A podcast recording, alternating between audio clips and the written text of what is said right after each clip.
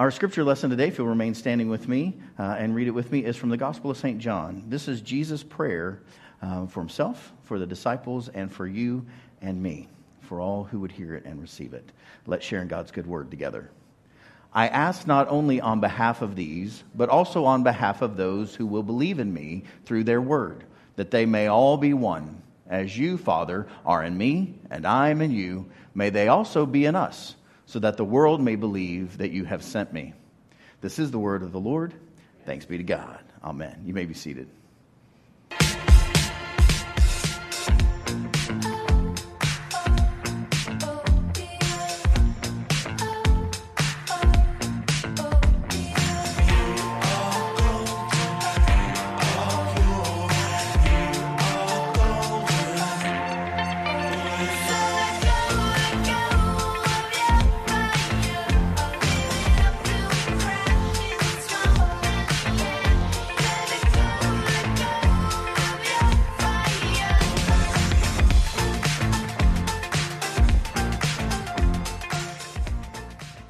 Well, that makes neighboring look fun, doesn't it?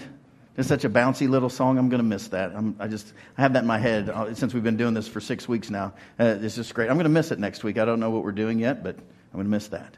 Um, that's going to be great. So today we finish up our series, and we're going to talk about being better together. Will you say better together with me? Better together. Do you believe that? Better together? Yeah, we're absolutely better together. Um, but I want to take us all the way back um, to what this entire series is based on, and that is the Great Commandment. Jesus, um, when asked, um, What is the greatest commandment? He says this Love God with all your heart, all your soul, all your mind, all your strength, with everything you have.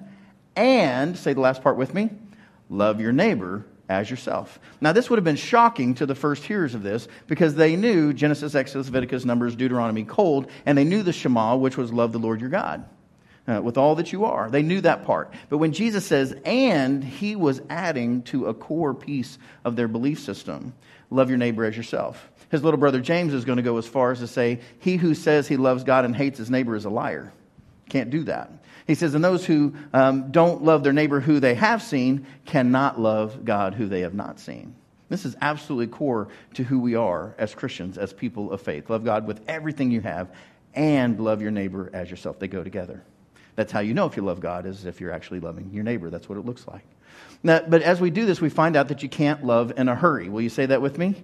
You can't love in a hurry. You just can't. And so we ask ourselves the question at week two do I live at a pace that allows me to be available to those around me?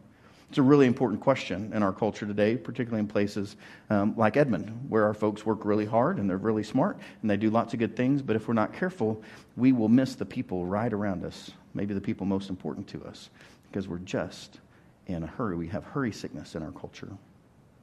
Uh, the next week, we looked at God uses the small things we bring and multiplies them into miracles. We looked at the uh, miracle of the 5,000, where there were lots and lots, thousands, maybe 15,000 people um, that were hungry. It was the end of the day, and this little boy, he simply had uh, five loaves and two fish. That was it. Not nearly enough to feed even the people right around him, but God takes that and he blesses that and he uses it to bless the world. Now, in our, in our culture, we often think, well, yeah, if you do something good for God, God will bless you. But we miss the bigger part of the story, and that is it wasn't just that the little boy was fed, it was that everybody around him was fed also. His obedience, his very small, tiny act of obedience, blessed thousands of people. And that's true in your life as well. When you say yes to God and you're obedient to the things that God asks you to do, thousands of people are blessed. Now, you won't know that this side of heaven more than likely. But there will be a day when you look back and you go, wow, I had no idea. That small thing that God asked me to do changed all these people's lives for good. That's how God works. And then Brandon reminded me of something super important, and that is this that if we can't receive, we can't be in relationship. Will you say that with me? If we can't receive, we can't be in relationship. It just is the case. You can, you can be a supervisor, you can be a manager, you can be lots of things, but you can't be in relationship. Real relationship requires both giving and receiving. Isn't that true? Now, you, you can't be in control when you receive. And so, this is, this is a really important concept that, that we have to think about. To really be in community with people, to be in a relationship, you have to be able to both give and receive. And as we get to know our neighbors, we find out that they're weird. They just, everybody's weird once you get to know them, and that's just the case. Uh, your neighbors think you're weird. It's okay. Um, and so the thing is, once you find out that you actually get to know people, you're like, wow, I'm going to need a good boundary around that. Uh, and it just is the case. Uh, you need good fences make good neighbors. That's what Robert Frost says, and he's right. And so you need to know where you stop and where you start, where your influence ends and where it begins. And you need to have a good boundary so that you can stay in relationship with people for a long time. Otherwise, you get into a relationship, it gets weird, and you ignore them. And it just gets, you know, and then you're just sort of in this weird sort of relationship with the people around you that you don't know what to do with. So you go and you hit your garage door, it goes up, you pull in, you hit it down, and you hope that nobody sees you. That's no way to live, friends. That's not a life. I'm not really sure what it is, but it's, it's certainly not the full, abundant life that Jesus said that he came to bring to us. And it brings to isolation and to mental illness and to depression. And so Jesus says, No, no, no. I don't, I don't want you to be isolated alone. I want you to be together. And I want you to be unified in that. So today we're going to finish the series by looking at Jesus' prayer for you and for me and for the world. It's in John 17 if you want to look at it again this afternoon, or uh, really, this is just a, the core piece of who Jesus is. First of all, he prays for himself. Now, you might think that odd because perhaps uh, you've heard me talk about prayer, you've heard another pastor talk about prayer, and in that you thought that perhaps someone said you shouldn't pray for yourself. That's not true. Absolutely pray for yourself. That's good. But if all your prayers start and end with you, that's a problem. It's not all about you, but part of it can be about you. So Jesus looks up to heaven and he says, Father, the hour has come. Glorify your Son. He's talking about that relationship so that the Son may glorify you in relationship. Since you have given him authority over all people, that's the case with Jesus, to give eternal life to whom you have given him. And this is eternal life. Read this with me, friends. What is eternal life? That they may know you, the only true God, and Jesus Christ, whom you have sent. Now, if you've grown up in the church a long time, you may have some different ideas about eternal life. I want you to see what God's word says about eternal life. If you're in relationship with God, and you're in relationship with Jesus Christ, the Father and Son are one, then you have eternal life. That's what eternal life is. And you can have it right now. You don't have to wait till tomorrow. You don't have to wait till after you're dead. You can have it this exact moment. But make no, no mistake, friends. It's not about ease of life.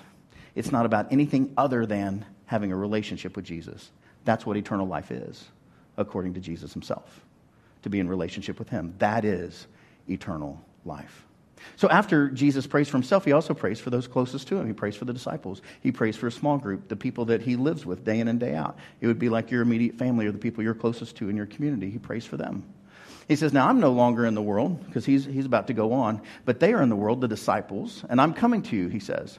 Holy Father, protect them in your name that you have given me, so that they may be what? One. In the same way that we are one, he says. I'm not asking you to take them out of the world, I ask you to protect them from the evil one. Friends, there is an evil one. Jesus refers uh, very clearly about that, and he's praying for protection for his family and his friends. This is a great prayer, one that you probably know. Jesus' prayer is probably not unlike your prayer. God, help me with this, this, this, and this, and bless my wife, bless my kids, bless those closest to me, and protect them. Protect them. Isn't that how we normally pray? That's how Jesus prays. There's nothing wrong with that. It's really great. But then he does something amazing. He prays for you and for me, for us, for people thousands of years in the future that can come to know him through the witness of those who have known him. And so, friends, Christianity is always one generation away from extinction. Think about that. It's passed on and passed on and passed on. And at any moment, if people don't pass it on, that's the end of it. So, Jesus says this I ask not only on behalf of these, but also on behalf of those who will believe in me through their word, that they may all be one. So that's you and me. Um, if you are a believer in Jesus Christ, this prayer is for you that you would receive the word that you have received, maybe from a mom or a dad or a grandma or grandpa or a friend, uh, or maybe the very Spirit Himself has interceded in your life and brought you here today. We don't know how, but if you receive Christ, you are an answer to Jesus' own prayer. So if you've been wondering whether or not you should give your life to Jesus, say yes. You'll actually be an answer. Did you know you can be an answer to Jesus' prayer? You actually have the ability and power to do that. He gives you the power to say yes to Him and answer His prayer in the affirmative. Now, why does Jesus pray this? Why would he do this? So that the world may believe. He wants us to be one. He wants us to treat each other the way he treats us so that an unbelieving world will come to know him. When they look at what we do here at Acts 2, when they look at the wider church, when they look at the United Methodist Church, they say, wow, there's something different about them. That's unbelievable. I would never expect that from those people. I would want you to know, as of today, uh, you are a part of one of only two global denominations left in the world. The Roman Catholic Church is one, the United Methodist Church is the other. We're the only two churches that are connected, interdependent, share resources all the way around the world in that way. There are many other good denominations that are federated, they all kind of have their own independence. Um, but there's really only two of us that are completely interdependent now. And so Jesus prays this he says, As you, Father, are in me and I am in you, he's talking about their relationship, God always in community, never alone, may they also be in us, so that the world may believe that you have sent me. See, depending on what we do and how we act, the world either does or doesn't believe that Jesus is real. Do you know that? And if you do a survey uh, about why people don't believe in Jesus, you know what their first answer is?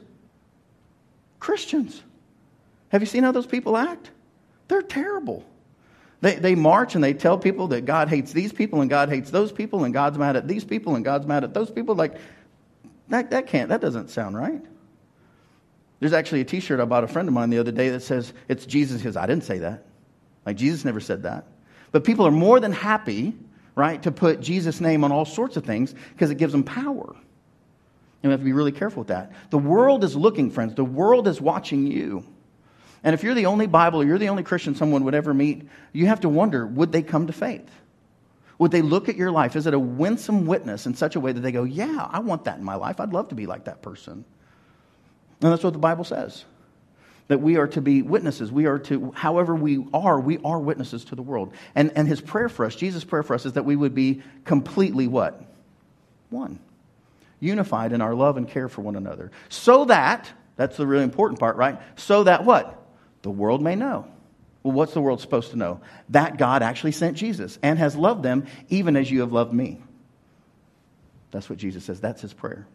Now, some of you, um, since you probably grew up in Oklahoma like I did, we're fairly individualistic. Uh, we like to think of ourselves as rugged and, you know, kind of we can do spirit. Uh, I've got a lot of that in me. But here's the thing. So when we hear this, we think, well, wait a minute, I don't want to lose my individuality or I don't, what does that mean? I don't want to have to dress like everybody else. I don't have to talk like everybody else. You don't have to. Because, friends, unity is not the same as uniformity. Will you say that with me? Unity is not the same as uniformity. Very different.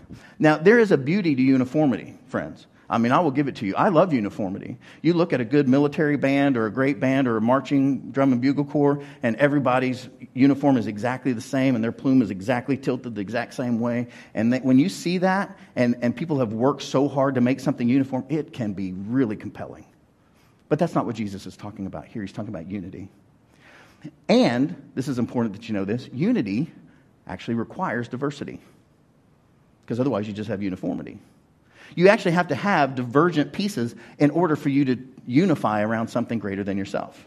So unity actually requires diversity. And that's one of the dangers of the American church is that we often look very much alike. And we can fall for uniformity that doesn't have near the power as unity. So God calls us to unity. Jesus calls us to unity. Every tribe, every nation, every race, every background. That's why we do that in our membership vows every time you see someone join here.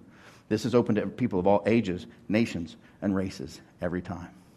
So, how we love one another, friends, is our witness to the world. Will you say that with me? How we love one another is our witness to the world. It is. You are a witness. You simply are. Now, what kind of witness is up to you? But you are a witness. You can't help it.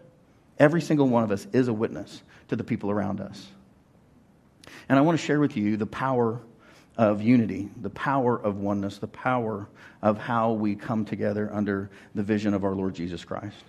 Uh, in a very secular way, there's a composer, an American composer named Eric Whitacre, and he started a project um, where he would send music and music tracks to people all around the world. They could simply go online, they could click and download um, the music track, and then they could read the music and they could sing whatever part they wanted to sing. The first time he did it, he had about 100 or so people do it. The next time he had a few thousand. Uh, this is the third iteration that I'm going to show you of what he's done. There were 3,746 singers from all around the world, from 73 different countries. He's done a few more that now has more than 101 countries and more than 8,000 singers. But I want you to see the power of a vision. You might even say the power of a prayer that people from all around the world would become one, that they would come together it looks a little bit like this.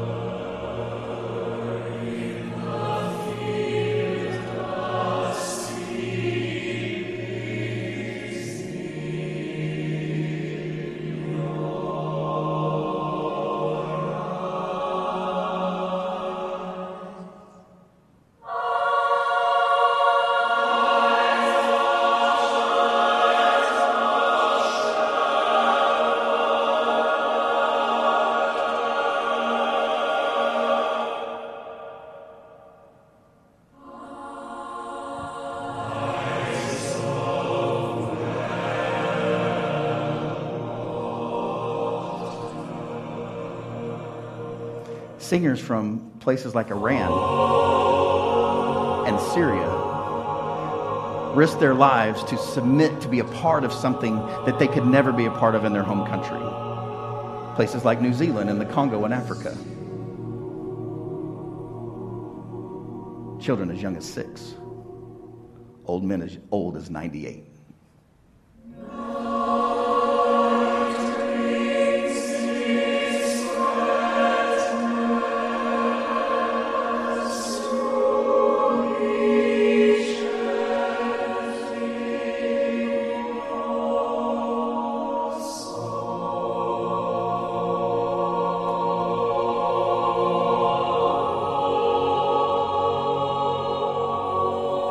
Imagine a day where every knee shall bow and every tongue confess and every voice sing to the glory of God the Father and his Son, our Savior, Jesus Christ. It's coming.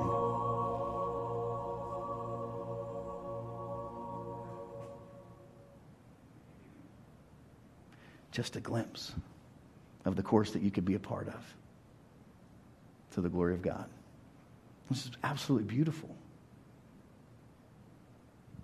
Now, I know what some of you are thinking. You're like, yeah, but you don't know my neighbors. My neighbors are terrible. Matter of fact, my neighbors, I don't even like them. They're my enemies. Don't worry about it. Jesus has that covered too. He's taught us about how to love everyone. And, and, and He's with us in the struggle until we get to those moments of glory and beauty and unity and harmony. You see, Jesus instructed us to love our neighbors, all of them. really, this is the hard part. All of them. Will you say that with me? All of them, not some of them. All of them. And in my more than 20 years of ministry now, I, I wanted to submit to you that, at least in our particular context and culture, it's harder than it was when I started ministry. For sure, it just is. And let me, let me show you why in our context. This isn't necessarily true globally, but it's true around here. In 1994, according to Pew Research, um, the median Democrat and the median Republican were not very far apart. The way we thought, the way we tried to engage the culture, the, the sort of social policies that we had, the way we lived our lives were very, very similar. And there was this huge, mammoth purple piece here where most folks agreed on most things. And, and you could go to church and people could kind of just like, yeah, that's what we do. This is how we do it. But that's not the case anymore. You see how close these are right here in 1994 uh, when I went to seminary. And I began to learn how to do what we do, how to talk to people about the kingdom of God. And there was this sort of unity of spirit and of thought about how we do that. Today, it's quite different. It's really hard to talk to people now. They don't want to listen. And you can see that the, the Democrats have moved wildly left, and the Republicans have moved widely right. And the amount of things that the world in America agree on is much smaller. And the people who are consistently liberal are wildly higher. And the people who are consistently conservative, wildly higher than in 1994. And this is where we find ourselves. And it's in this culture that Jesus' words that we are to love our neighbors, all of them, becomes much more weighty, much more important. Because what Jesus is saying is that you're supposed to love the Democrats. And you're supposed to love the Republicans. And you're supposed to ro- love the independents. This will blow your mind. You're even supposed to love those people who didn't vote. You're supposed to love them all. And it's getting harder to figure out those common places. And friends, it is not possible without having something higher than your ideology. In Christianity, Jesus is master of all and Lord of all or master of none. He doesn't leave anything else up to us. He's either our Savior and Master and Lord or nothing. And so when we gather here and when we live out our faith, we cannot put our ideology above Jesus. Jesus has to be above that, or the world itself is at peril. The only way that the world survives is by having God as the center and our ideology underneath Him, under His banner. Now, what you might say is, well, if you were like me, you grew up uh, in a family that you didn't want to offend. Uh, you didn't really want to engage people. And as I grew up as a public figure my whole life. My dad was a pastor, and so every town we moved into, everybody knew me. I didn't know them. They knew me from day one because dad was the pastor of First United Methodist Church of wherever we lived. And when people would sort of come at us for this, that, or the other, my mother, being a, a wonderful southern woman from Dothan, Alabama, would basically say this ignore them. Just ignore them. You know, you don't, you don't need to engage with that. And you know, and at five, maybe, maybe that's a decent argument. But it doesn't work at 50, I'll tell you. It just doesn't. Because ignoring is not loving. You can't be in a relationship with people that you ignore. And, and actually, sociologists and child psychologists will tell you that to ignore a child is the very worst thing you can do to them. To not acknowledge their personhood, that they are an image of God themselves. And oftentimes, well meaning people, well meaning friends, maybe Sunday school teachers will say things like, well, just pretend it didn't happen, or they didn't mean it. Well, friends, sometimes they do mean it. And certainly it does happen. And forgiveness is the only answer that we have. But in church, we, we struggle now that we have many churches, lots of different places. Things don't go your way. Uh, you don't forgive or be forgiven. You just float around to different places. It happens all the time. C.S. Lewis has some really important instruction about this. He says, uh, he describes this difference between what he calls excusing and forgiving. And I think it's important that we look at this.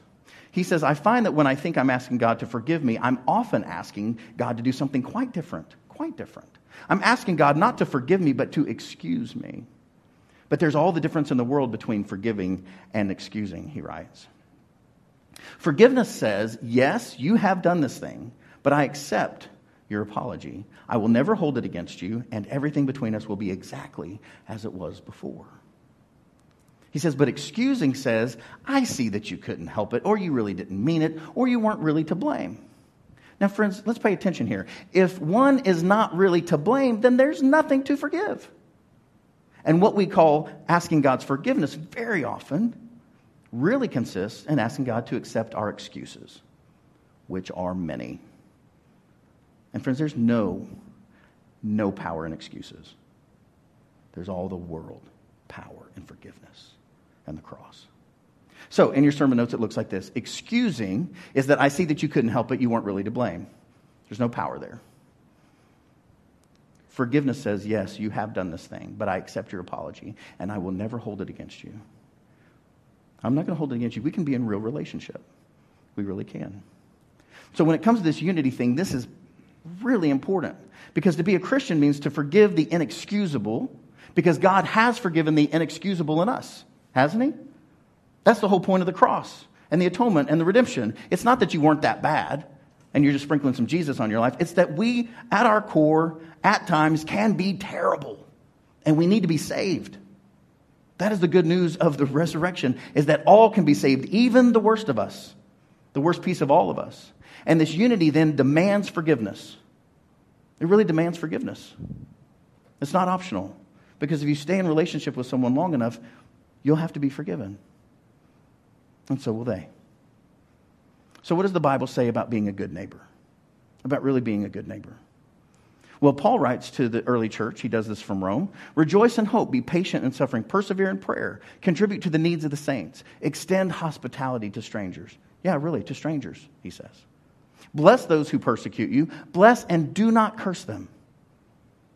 So, if we were to boil this down, it simply looks like this rejoice, be patient in hard times, and then, friends, what's the key word there? Pray. Because we don't have the power to live this out unless we are engaged in the power of the relationship between the Father, the Son, and the Holy Spirit. And it's in that power that we help and contribute to the needs of the saints, and we welcome strangers. We live in harmony with one another. We're not to be haughty. We associate with who? The lowly. And we don't claim to be wiser than you are. Now, I don't know about you, but to me, this seems really countercultural. If you go to business school, this is the opposite of the sorts of things you're supposed to do. Right? You're supposed to eat or be eaten, associate with the best people around, and uh, tell people what you've learned so that you can move up and move up quickly. Jesus ways a different way. And then he says this do not repay anyone evil for evil. Not one. But take thought for what is noble in the sight of all, because it's about your character, friends. Your character in Christ, his identity living in you, and the world is watching. And if it is possible, so far as it depends on you, you read that with me? So far as it depends on you, live peaceably with all. Now, friends, I know that you can't live peaceably with everyone, and Jesus knows it too. That's why he says, so far as it depends on you. When it comes to you, so far as it depends on you, live peaceably with all.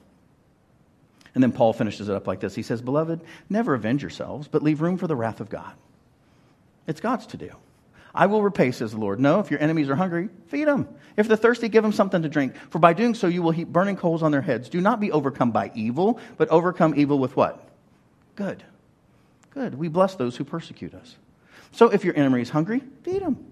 Because we are people, our master says, to be people who overcome evil with good. That's who we are. And when we do that, the world believes that Jesus is alive because they don't see it anywhere else. Don't see it anywhere else. Now, so that we make sure that we have healthy, strong, and safe boundaries, I need to make this point very quickly, and that is that forgiveness is offered to everyone, but not all are reconciled. You can't reconcile with everybody, but you can forgive everybody. Jesus forgave the entire world. Not everyone is reconciled to him. The other people have choice about that. And so, particularly when we're talking to our young people, um, I want to make sure that I'm being super clear here. Not everybody you come in contact with you can be reconciled to. They have their own free will, you have your own free will. But we can forgive and be free, untied from the pain of that relationship. You see, forgiveness is an attitude of heart in relationship. The problem that I see in most places, most families, most churches, is that we don't forgive and we think we're reconciled. And then what you have are two people that don't, they're really hurting and they come together anyway, and it's a mess. It's disdain, it's heartache, it's brokenness, it's just making it through, it's just not a life. But the forgiveness hasn't happened, friends. And if the forgiveness, forgiveness hasn't happened, you can't be reconciled. Not truly. And we're not supposed to fake it. So we forgive first, and then perhaps we can be reconciled. But the forgiveness, friends, must come first. It just has to. Because if it doesn't, you can't be in relationship. Reconciliation, then, is the hard work of how we go forward together. It's not easy. It requires forgiveness first, and then really good boundaries as we go. How are we going to live this out together? So that's what the early church was taught uh, by Jesus through Paul. But what did Jesus say himself in Luke? Well, I want you to see how Jesus did this as he actually lived this out. After this, the Lord appointed 70 others, really 70. Uh, he, he worked with his 12, and then they, he sent them out in twos, um, and he sent them out in pairs or twos to every town and place where he himself intended to go. He said to them, The harvest is plentiful, but the laborers are few. Therefore, ask the Lord of the harvest to send out laborers into his harvest. Friend, there's, there's always going to be people that don't know Jesus, and it's always our job to help love people into the kingdom, but we never, I mean, never do ministry alone. Will you say that with me? Never do ministry alone. Not once. And I mean this with all my heart. Around here, uh, this is one of the very core behaviors that we have as a staff, and we hope that it's a core belief and, and behavior of our people. If you uh, follow preachers at all, like I have, uh, because I was going to be one and now I am one, what you'll find over time is that some really high profile people have what's considered or, or reported to be a moral failure. And their lives their life's work, um, their churches often fall apart over one or two indiscretions over time. But I, I, will submit this to you. In every case that I've studied over the 22 years of my ministry, it has always happened when that person was alone. When they became isolated, they became overtired, they self soothed and played in ways that were not culturally acceptable, and they lost it all because they were alone. I've not seen one time, uh, not one report uh, of any leader of any group or culture that got together with a group of people they were accountable to, that they were fasting, they were praying, they were studying the scriptures, and all of a sudden they found themselves in, a, in the weeds. Does it make sense? You just don't see that. And so it's by the community, it's by the unity that God wants to bless us and keep us safe and keep us healthy and joyful. So never do ministry alone, friends. Jesus had a team of 12, and he always sent them out. How? In twos, in pairs. And I want you to know how incredibly blessed you are uh, to have Chantel uh, as a part of our family life together. Because most of the time when I do ministry, I do it with her. She does her normal work here at the church, and then she does my work with me if I am to go on someplace. Uh, many of you who have been either at the birth of your child or in the hospital visit uh, or a critical time or the loss of a family, you know that when I show up to your house, I show up with her. It's a great blessing. Thank you, honey. And when she can't do that, I call Brandon, or I call Andy, or I call another person staff, or I might call you, or I might call Carolyn, and I say, hey, we need to go do ministry together because we don't do ministry how? Alone. Because it's dangerous and it's bad, and it's a bad witness. Right? You don't want to be a part of an organization where only one person cares. We never do ministry alone. And so, as an action step, friends, I want to invite you to walk around your block, really, with a friend. And ask God to give you a vision, a vision, a prayer for what Jesus wants your neighborhood to look like. Just think about that. What would your neighborhood look like if Jesus was in charge? The joy and the peace and the fellowship and the fun that would happen around your neighborhood, the relationships that would be restored.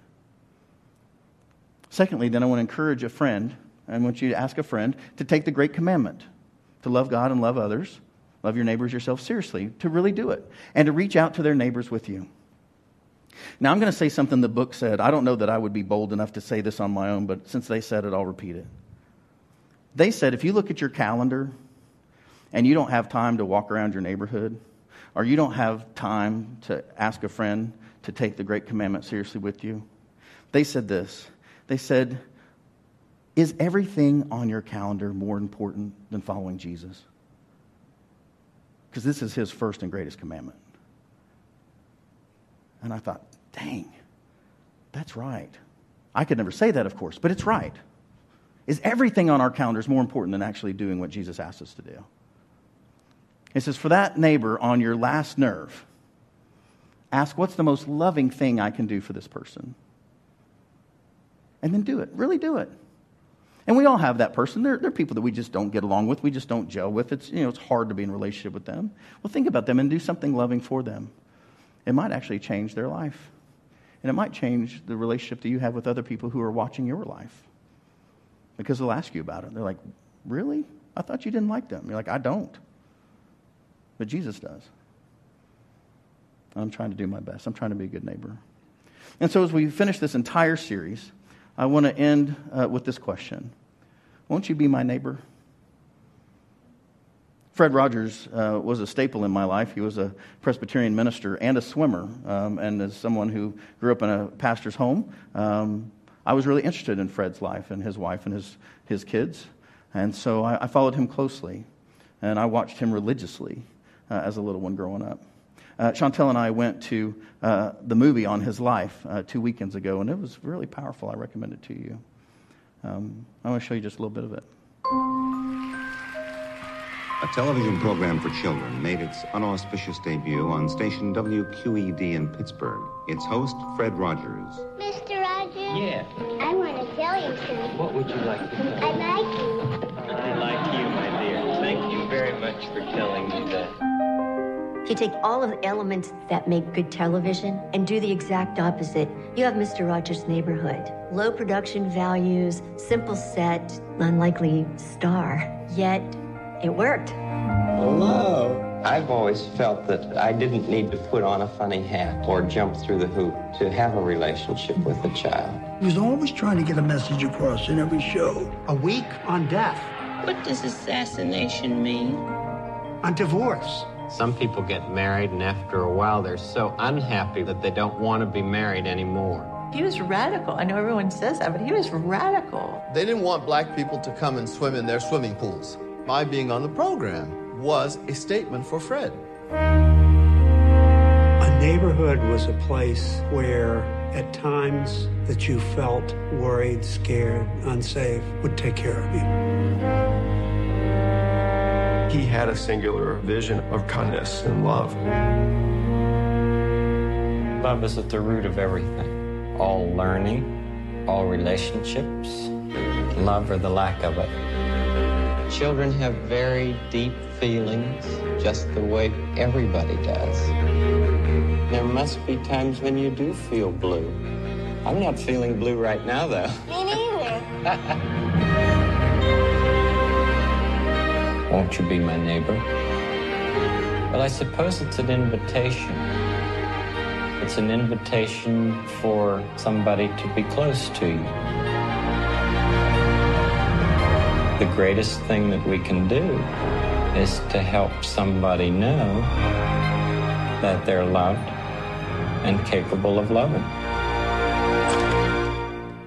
Won't you please, won't you please? Please won't you be my neighbor? Won't you be my neighbor? We invite other people to be your neighbor. It takes some boldness to actually ask the question.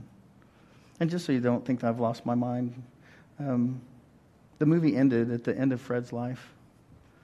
Uh, amid protest, people with placards saying that he had ruined America, that he was too kind to people, that he didn't expect enough of them, that he wasn't mean enough, he wasn't harsh enough, he didn't drive people enough. And they protested the man that simply said that you are loved and worthy of love because you're created in the image of God, which is our story, by the way. So I know that this will take some holy boldness on your part. But be unafraid, for the Lord is with you, for we are one. Amen? Amen. Let's pray. Lord God, we thank you that you are with us and that your call for us to be one, as you and the Father and the Spirit are one, is a reality that we can live into.